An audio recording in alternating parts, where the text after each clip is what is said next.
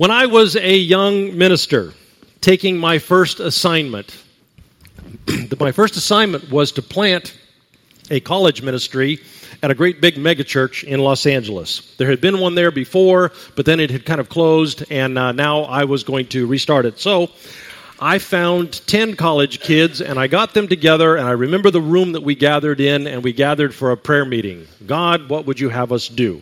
Now, I'm a little bit ashamed to admit it but that was kind of a perfunctory exercise on my part because I already knew what to do. I had a to do list in my head and I knew what was going to happen first and then second and then third and then fourth. And really, I do that. It's kind of to do palooza. And uh, it's a gift and it's a curse. And so I did it. I called a prayer meeting, but I did it because that's what a minister is supposed to do. And what surprised me is that when we gathered and we quieted ourselves, we set aside some time to not do my to do list, uh, I heard something. I heard something in my soul. I heard something that has profoundly changed my life, and it is a handful of semi mystical experiences that I've had in my lifetime that have shaped who I am, that I put under the category of encounters with the divine voice. There weren't any audible words if you'd been in the room or nobody in the room heard anything. But even so, this many years later, 27, 28 years later, I remember those words. And the words were this Don't contend for a successful church, contend for the awakening of a generation. Don't contend for a successful church, contend for the awakening of a generation. Now, as you know, if you've been here for a while, I really love history. I think it deeply informs our understanding of the present moment. It helps us understand why we do what we do, it helps us know what it is we're doing. So, even back then, knowing what I knew about history then, I knew that from time to time in history, generations are awakened. It happens. It happened pretty dramatically in Wales in the 1800s. It happened in the United States in both 1800 and again in 1857. But I also knew from studying history that it's not something that somebody with a really good to do list can get done. It was something that happened because a moment emerged. It was something that happened because a moment's time had come. Awakening of a generation is something that happens to us, it doesn't happen because of us. It happens in us, and it happens around us, and it happens uh, in that context. It doesn't happen because of us. So, if you're going to contend for the awakening of the gener- of generation, you can't really contend. You can't make that happen. The best you can do is be prepared. Should you be born into one of those generations in which it happens, should you have this moment whose time has come emerge in the days that you get to spend on this earth, you can be prepared for it when that time comes. Well, that experience at that prayer meeting uh, with those 10 college kids has created interior dissonance for me for a long time, a struggle for me. Because I do have this personality type. And I have framed my identity and my worth and my place on the earth on the basis of getting stuff done. I can do it. And this stiffly challenged that. Because here's an assignment that I think is whispered from the interior voice of the divine to not do what I do. So I still live my life by the to do list, and sometimes it's a gift, and sometimes it's a curse. But always in the back of my mind is this experience, preparing for a moment in time that is not of my doing, that does not move forward on the strength of my effort. Those words were playing in the back of my mind when we decided to come here to Raleigh as opposed to the career track that was expected for me which was to leave that megachurch and then go take over the senior pastorate of a large church somewhere. We came here because those words were echoing in the back of my mind. It's also why we haven't been at work these last 20 years building a successful church. It's why we have been working on a prototype church, a prototype of how to be church for this generation, a church for the quantum era, a church for the postmodern mind, a church for the burned out on church heart.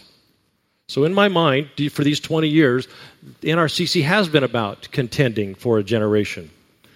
And it's a generation that I've come to love, a generation that sometimes despises the word Christian, a generation that at best feels ambivalence toward the church, sometimes hostility, a generation that thinks that ministers are parasites, sucking resources from the society instead of offering something back, actually perpetrators of harm. And I love that generation. They're my people. So for them, we have been rethinking the Christian story. If you read the book, uh, you'll recall the story about the universal mind versus the mind of Christ. That was costly. That hurt. But we did that for this generation. That's why we have been doing rethinking our story. That's why we've been rethinking the instincts that we bring to making church, which has meant that for most of our years, most of the work that we have done has gone under the surface. It has not looked from the outside looking in like NRCC has been a very successful church for these 20 years. We're not very big. We're not very organized, not many programs. We're not really doing best practices. One friend early on called us the, I know you guys, you're the do nothing church. I've been there. I know about you people, the do nothing church. Well, as you know, uh, our organizational development guru, Jack Fallow, flew over from Scotland, and he was with us for most of September. He met with many of us, consulting with us about this moment of transition we're in. And he said while he was here something really affirming. He said, most churches, he said, indeed, most organizations, in 20 years' time, will do one year of work, they'll just do it 20 times. But your community, he said, has done 20 years' work in 20 years' time.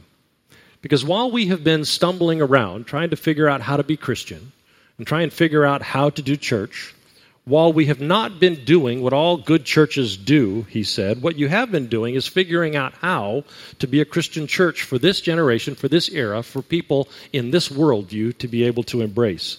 And, he said, what you have here really works. For 20 years, by simply taking care of one another, by listening carefully and obeying tenaciously, by desiring and by paying attention, by asking ourselves these core questions what does it mean to be Christian? What does it mean to do church? We have been discerning and we've been learning and we've been growing. And without realizing what we were doing, we've been figuring out how to be church in a way that works in this new worldview. Almost inadvertently, we have stumbled into a thing. And it's a thing that we can give away to others. So Jack fed back to us that what we have here works, and it works really well. We know how to do church in the quantum worldview. We need some improvements, but at least now we know what those improvements are. Used to be that we didn't even know how to improve, how to go forward.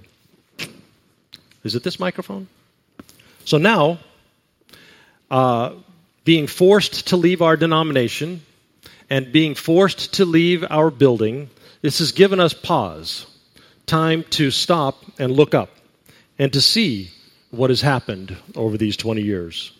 While we were desiring and paying attention, while we were translating the Christian story into a quantum worldview, what happened was an authentic spiritual community emerged. A community that works.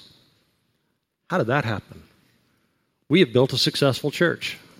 But wait a minute, that's not what we're working on, a successful church. Turns out that by thinking about how to be Christian in this tumultuous time, we stumbled backwards into a successful church.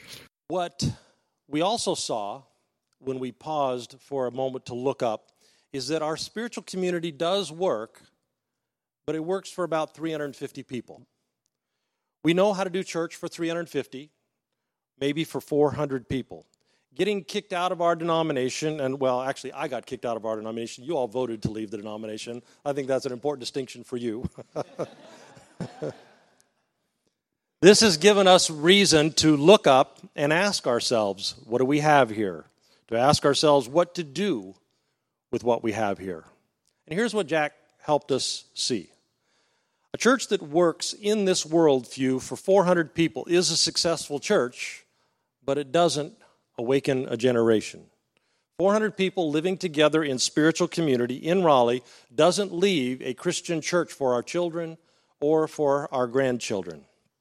That was a big part of what Jack fed back to us.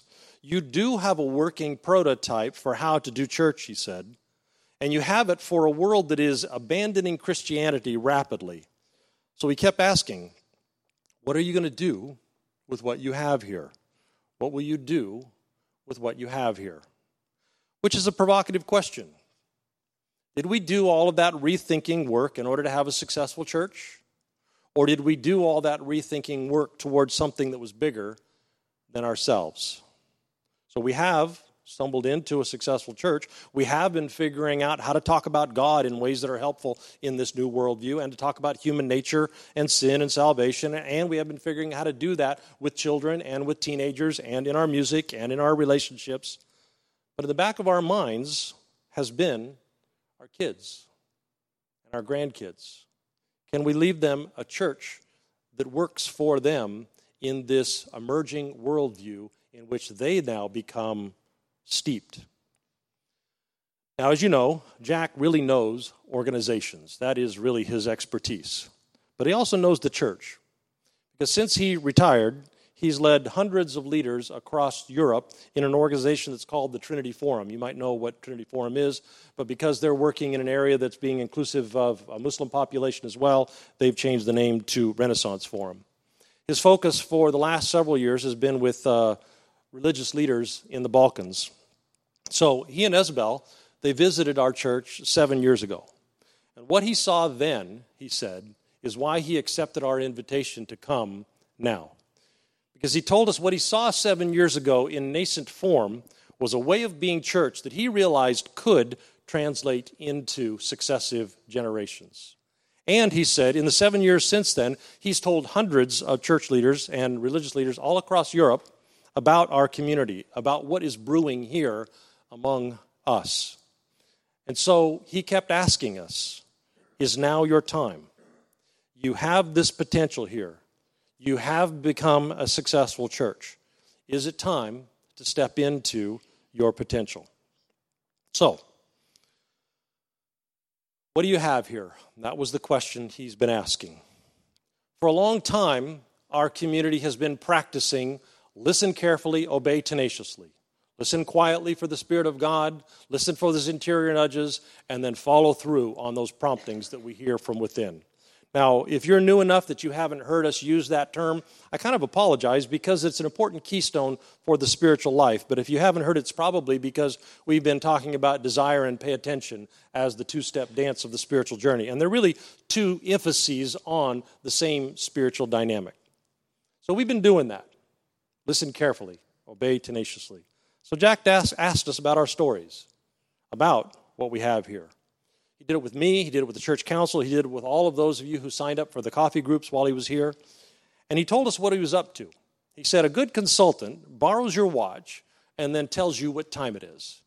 And he said, That's what I'm doing. I'm listening to your stories so I can tell you what I hear. So he listened. He listened to what we've discerned through the years so he could tell us what time it is. If you were in one of those groups, you heard him say again and again, What do you have here?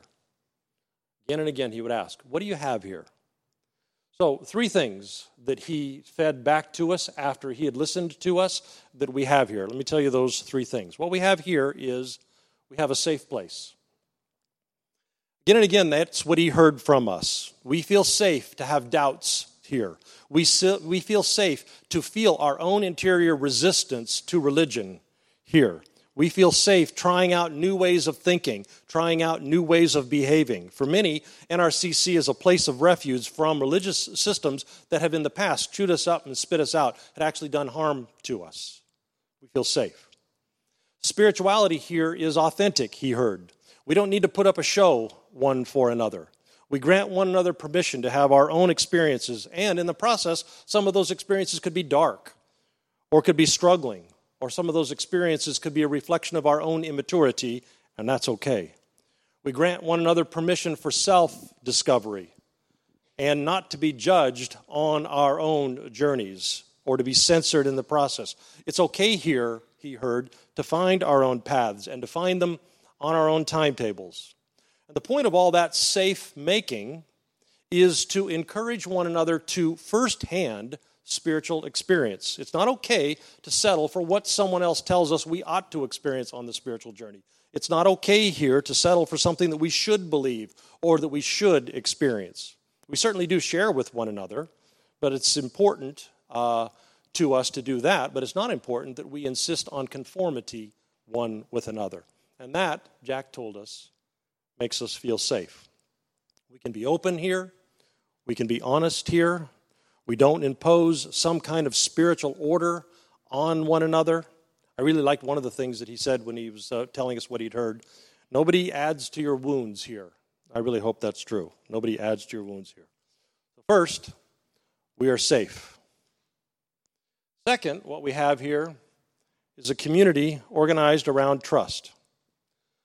After he'd done all the interviews, after he'd met with all of us over those meetings, Jack met with, at a final meeting with the church council and he kind of wrapped things up for us. And in the process of that meeting, he taught us about two different kinds of organizations organized, organizations that are organized around uh, loyalty and those that are organized around trust.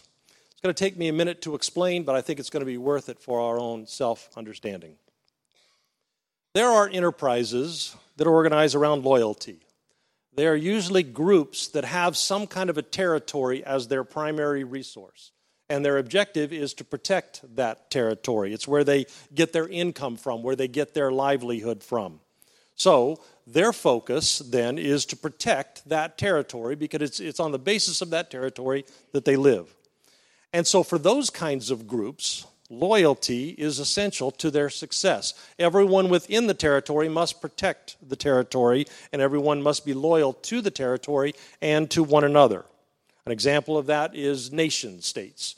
Nations are, have, have a territory, and they have armies to protect it, and they have loyalty to, uh, to the nation to work with. And so armies exact a high degree of loyalty. They take oaths. People get in politics, take oaths to defend the Constitution, and so forth.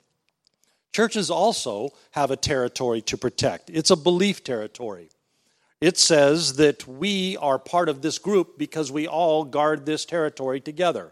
And also in churches, a high degree of loyalty is commanded. We call that church membership or some such thing. Well, territory protecting organizations depend on loyalty or they don't survive. You're one of us, together we are us. We share a set of norms and a share of set of values and practices. We all act this way, we all think this way, and our shared loyalty reinforces our shared values and practices, and that gives us the strength to guard and to protect our territory. So loyalty is the glue that holds those kinds of organizations together.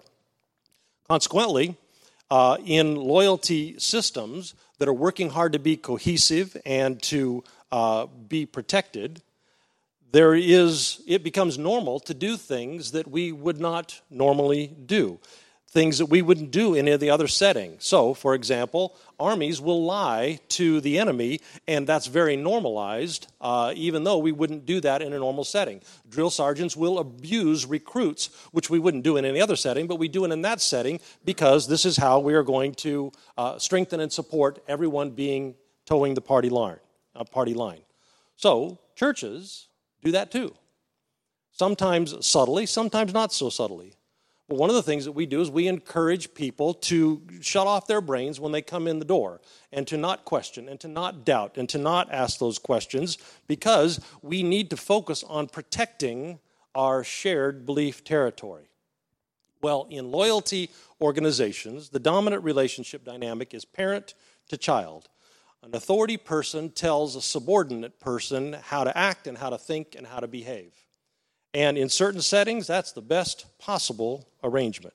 Can you imagine a U.S. government official actually telling the truth to Al Qaeda or opening the borders to Al Qaeda? That wouldn't be something that we would do in that context or in that setting. And churches, Jack taught us, almost exclusively arrange around loyalty loyalty to doctrines, loyalty to behaviors, loyalty to beliefs and to practices this is the thing that we do that distinguishes us from them loyalty endeavors, loyalty organizations. There are also enterprise that, enterprises that organize around trust. These are groups that usually tend to thrive on the basis of trade. They depend upon contracts, and they depend upon those contracts being honored. So, consequently, that makes trust essential. I have to trust that you're going to do the thing that you say you're going to do, and you have to trust that I'm going to do the same the thing I say I'm going to do, or else trade will cannot continue and our survival becomes imperiled. When trade partners don't keep their word, trade can't continue. So, do you honor your contract? Do you do what you say you're going to do? Do you follow through on what you said you were going to do? Does your product do what you said your product will do, would do? Does it last as long as you said it would last? And Jack said, after observing NRCC, he said, You're an anomalous church. You don't function on the basis of loyalty. Churches are supposed to. What's wrong with you people? He says, You function on the basis of trust. He said, When you do, what are you thinking at the end of a lesson? What you're saying is, we trust the Holy Spirit of God within you as we do in ourselves. When you are, what you're saying is, it's okay for you to think differently. It's okay for you to think what you think. You don't have to toe the party line in order to be one of us. He said, when you gather in Enneagram groups and you openly talk about your gifts and your curses, what you're saying is we can trust one another even in the midst of our struggles, with our weaknesses. We don't reject one another for being uh, frail human beings. Churches, and he said, albeit subtly, but churches usually squeeze out the wrong kind of people. There's some unspoken process by which you get squeezed out if you don't believe the right things, or if you don't behave the right way, or if you aren't loyal to the system. You sometimes have to be loyal to the system even at the expense of your own internal authenticity. But if you aren't loyal to the system, you do get squeezed out. And many people, he said, come to NRCC from the loyalty church world. And we invite them into the trust church world. We trust that the Holy Spirit is in them just as we trust that the Holy Spirit is in each of us. So, consequently, we don't depend upon rules at NRCC. We don't depend upon codes of behavior. We don't have rituals that impose control one upon another. We don't insist that one another have certitude or that we have blind faith. We don't try to get each other to do or to say the right stuff. In a trust organization, he said, the dominant relationship is not parent child, it's adult adult. And once we affirm that the Holy Spirit of God is in each of us, it changes the culture. Leadership doesn't have to tell people what to do. We as a community don't have to follow lockstep those who are in leadership. In fact, we have reordered the whole notion of what leadership is. We come to see that we all have places of influence. Now, a few of us help coordinate community life. That's important because that just helps a community thrive. But we all carry influence into our worlds. What you have stumbled on, Jack said, is an essential ingredient for a church that is going to work in the quantum world. First, we're a safe place. Second, we are organized around trust instead of loyalty. Third, he said, what you have here is a work in progress. NRCC, here, he heard us say, is not fully formed. In fact, it never can be. Uh, we are practicing progress, we are not arriving. We don't sell ourselves as fully formed because we don't believe that we are fully formed, and we really don't believe that arriving is something that can actually happen. But we do love what we have. We love the journey that we are on. We love being part of the process that we are a part of being in this changing process is changing us. The progress that we see in one another, the progress that we see in the community as a whole, this mirrors the progress that we see going on in our own souls, and we love being a part of it. So when Jack stole our watch, borrowed our watch, these are the things that he told us about the time. What we have here is a safe place, a place organized around trust and an ever changing place. And he said, What you have here is a rare treasure. And he asked us again and again, What will you do with what you have? What will you do with this rare treasure? In the final meeting with the council, he used these phrases. He said, What I've seen in your community is confidence without hubris. You are trusting, but you are also vigilant. You trust each other, but not with a blind trust, not at all. You're strong, but yours is a vulnerable strength. You're strong because you know that everybody who is part of the community has their own vulnerability. And so, your strength is rooted in your instinct to protect and cover and support one another in your vulnerabilities as opposed to exploiting or jumping onto one another's vulnerabilities. And he said this is especially pronounced in the way that the community thinks of and treats the leadership. And he pointed at me and especially Doug. We recognize that Doug is also vulnerable. And so we practice trust, but not a blind trust in those who lead the community. Because we work hard not to give away our own power. We trust, but verify. We don't encourage, we don't even value blind obedience. And again, he said, this is rare. What will you do with this rare treasure that you have? What will you do with what you have? So, this is a good place to pause and say, So, what will you do with what you have? So, we have a plan. But that word, it's a good plan.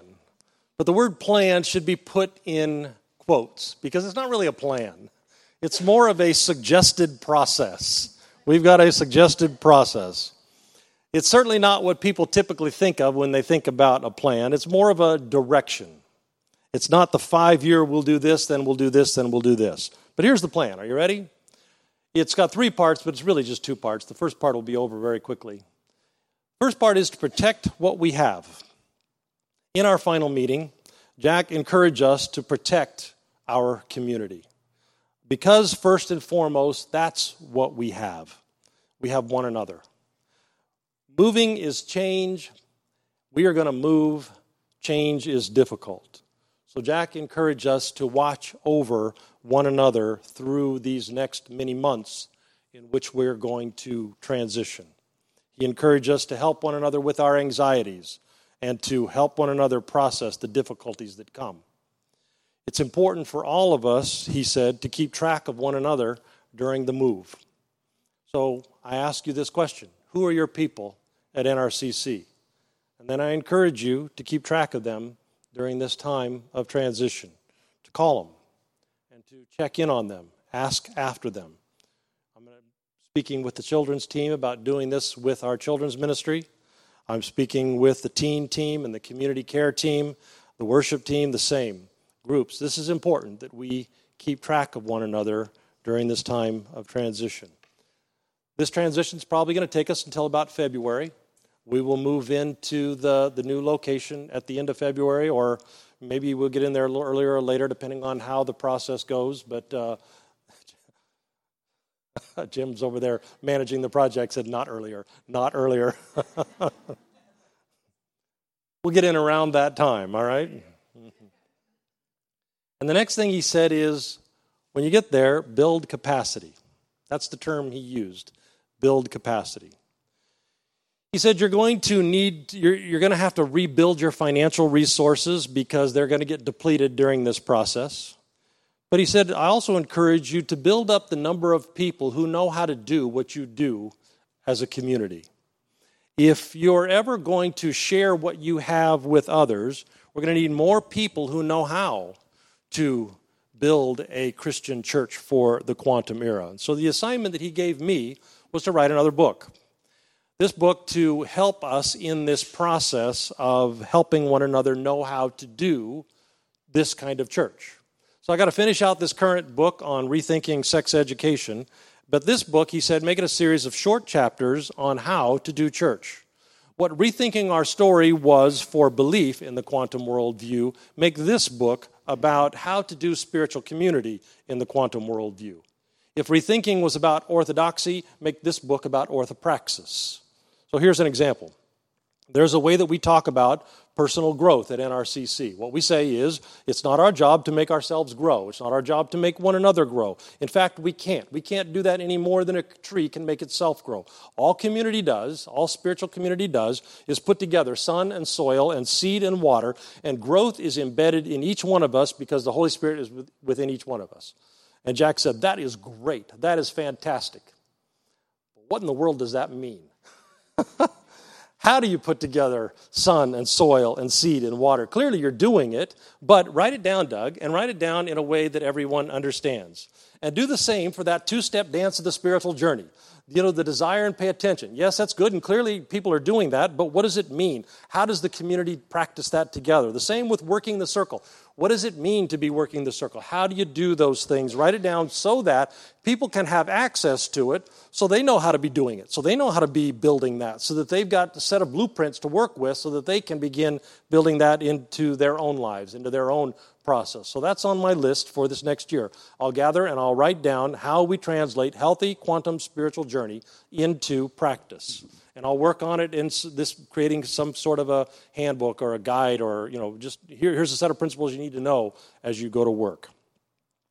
The reason for that kind of clarifying work is to invite more of us to participate in shaping our community, to invite more of us to own and to influence and to know how to build healthy quantum spiritual community. Protect what we have through the move and then build on it make it stronger and deeper, develop capacity.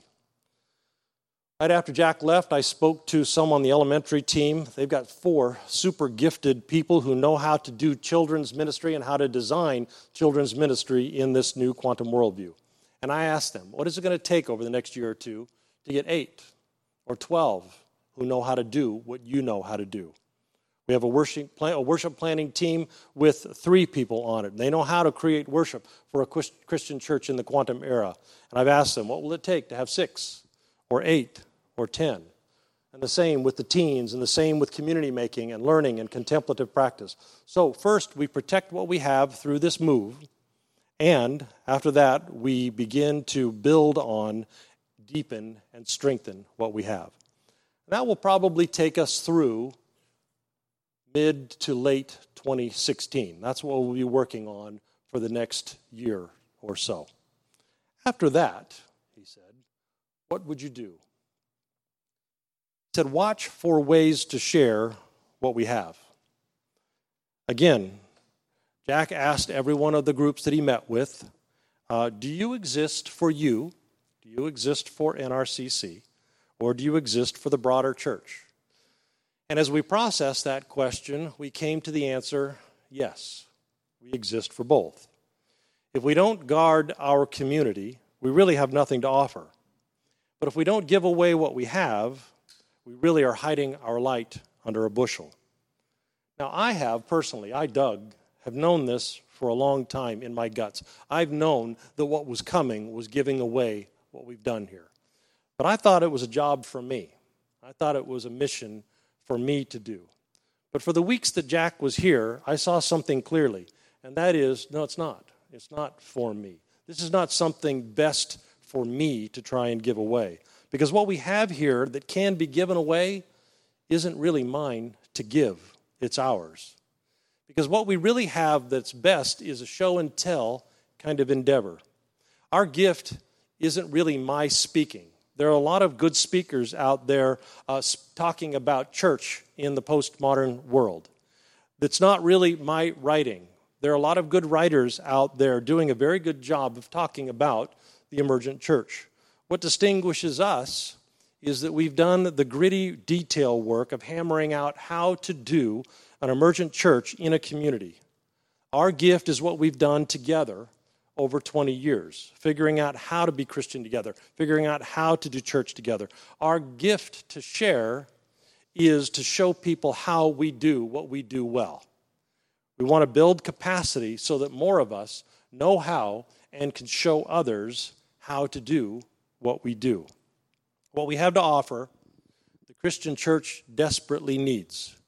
There are Christian people out there, good Christian people, who are languishing who are just quitting the whole endeavor because they don't even know what is possible.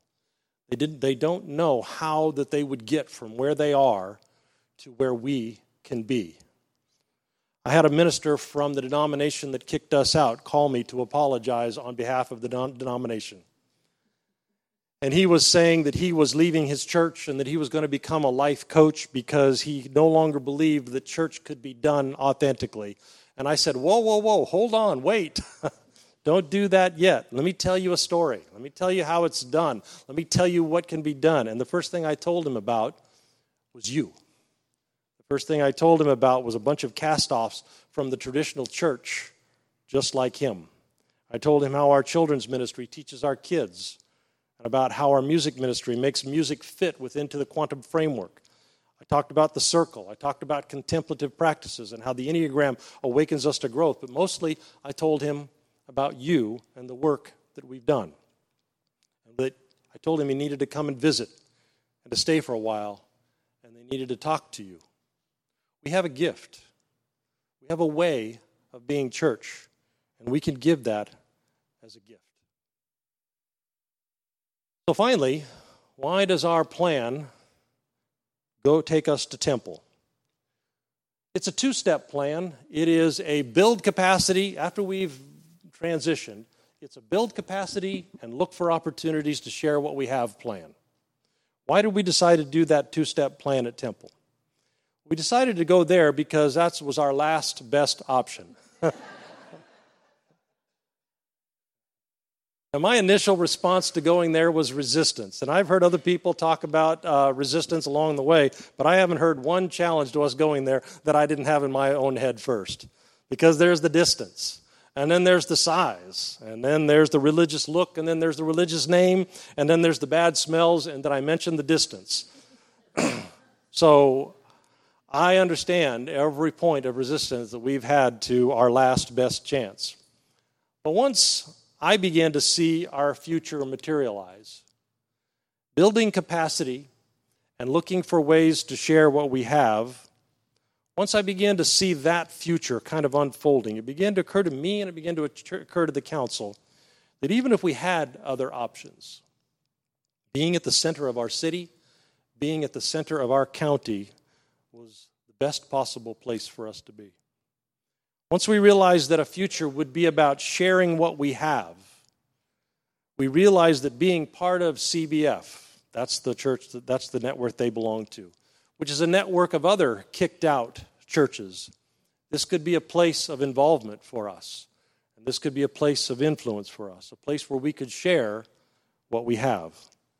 Once we realized that our future could be mentoring others and helping new endeavors get started, a church building that has lots of rooms, three separate sanctuaries, three separate kitchens, more rooms than you can find your way to, would provide possibilities, places to incubate and send out new ministries, places for concurrent congregations with different emphases to get started before they would go out, places to develop leadership and to support interns and to support exhausted but experienced ministers and give them time to recover as opposed to selling insurance, which is what many of them do.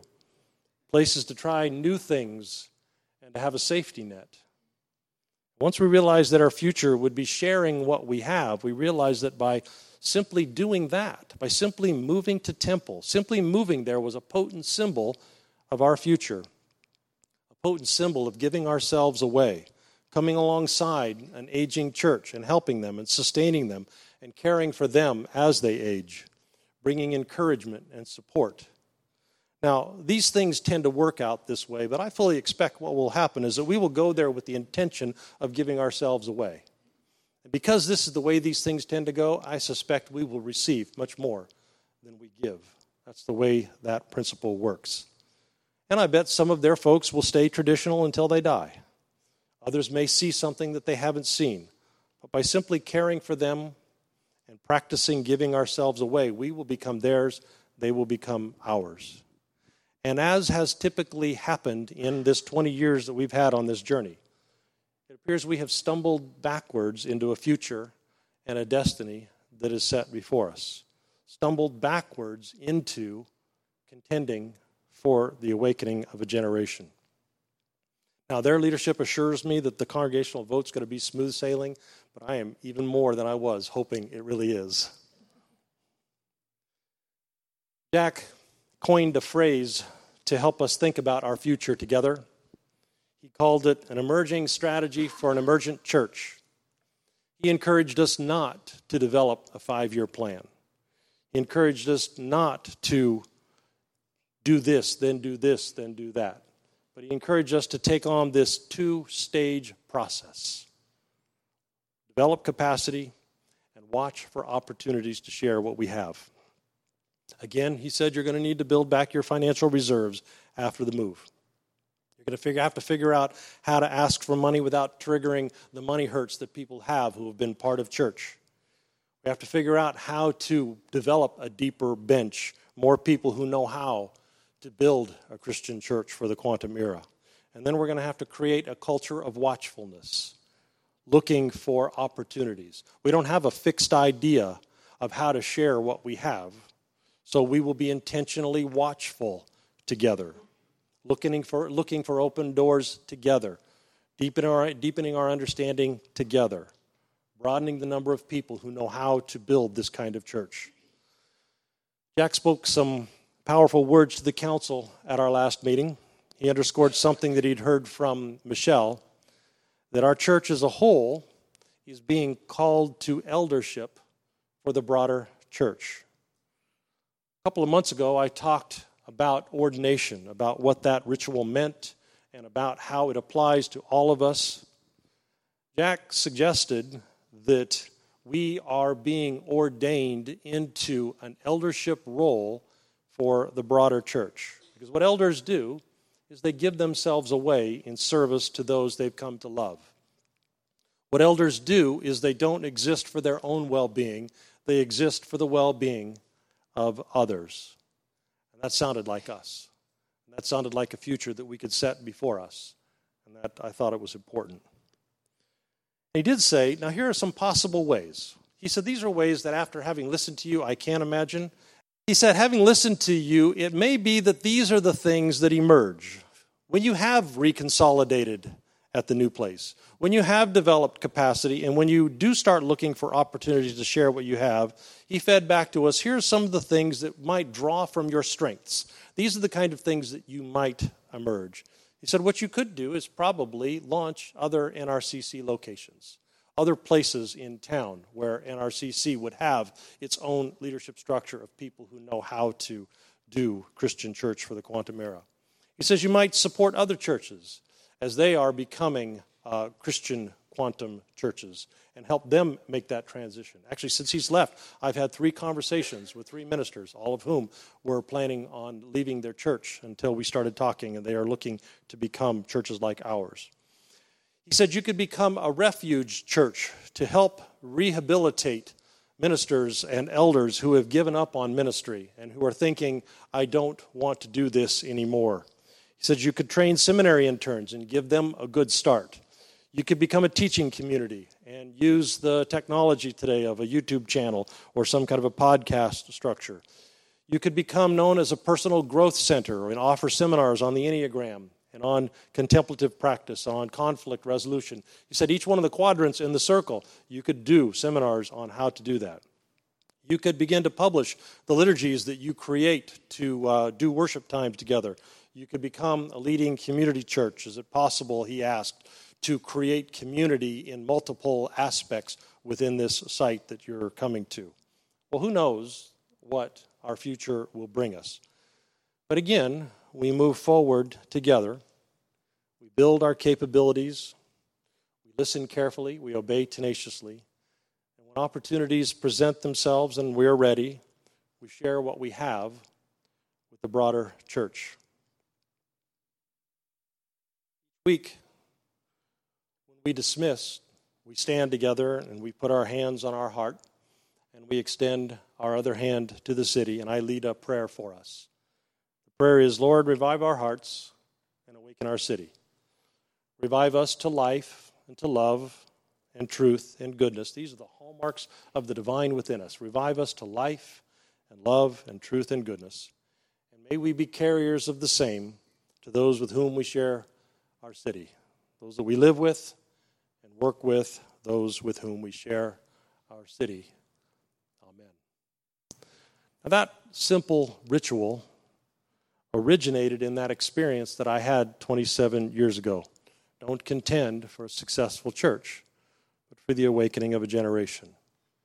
Because those times in history when a generation is awakened have always followed a pattern. Group of people pray some iteration of that prayer, and they are awakened and revived in their own hearts. They find their way back to the essence of our tradition. You've heard me say this many times. It is our way to lose our way. In the last 50 years as a Christian church, we've lost our way. But I also say, it is also our way to find our way once we've lost it. And in some generations, after a group of people find their way again, after their hearts are revived to the life and light of God, they do become carriers of that same life and light to their cities, to their friends, to their neighbors, co workers, to the world. Well, I believe our community is experiencing that heart reviving. We are growing, we are changing and transforming. And I believe we can become carriers of the same. I'm the founding minister of NRCC, and I've been at the center of things for a long time. And given my personality, I have tended to function independently, which has made me kind of stay at the center of things longer than I should have. But we've reached a time when that will no longer move us forward. So, my hope is that many more of us begin to take ownership of this thing that we have here. It's a precious thing, it's an authentic thing, it's a transformative thing.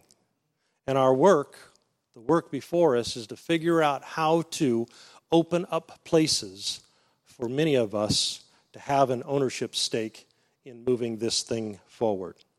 And that's my hope. My hope is that many of us can find our ways into that building capacity future. I hope that many of us will contribute the dollars that our future will need. I hope that many of us will take up that watchful posture, watching for ways to share what we have. I hope that many of us will take an ownership stake in the future that we have together. Now, in a moment, I'm going to open the floor for what are you thinking? Before we do that, I'm going to ask you to go ahead your eyes. Let's take a moment of breath and silence. Maybe this would be a moment. I'd encourage you to make this a moment for your own making of a prayer. A prayer about what your part in moving forward together would look like. Maybe it's a prayer about willingness, willingness to find your way into this process. Maybe it's a prayer asking for help, help to find your way into this process. Maybe it's a prayer of commitment, a prayer of sorting your priorities so that you could find your way into this process. Go ahead and take a quiet moment and make your prayer.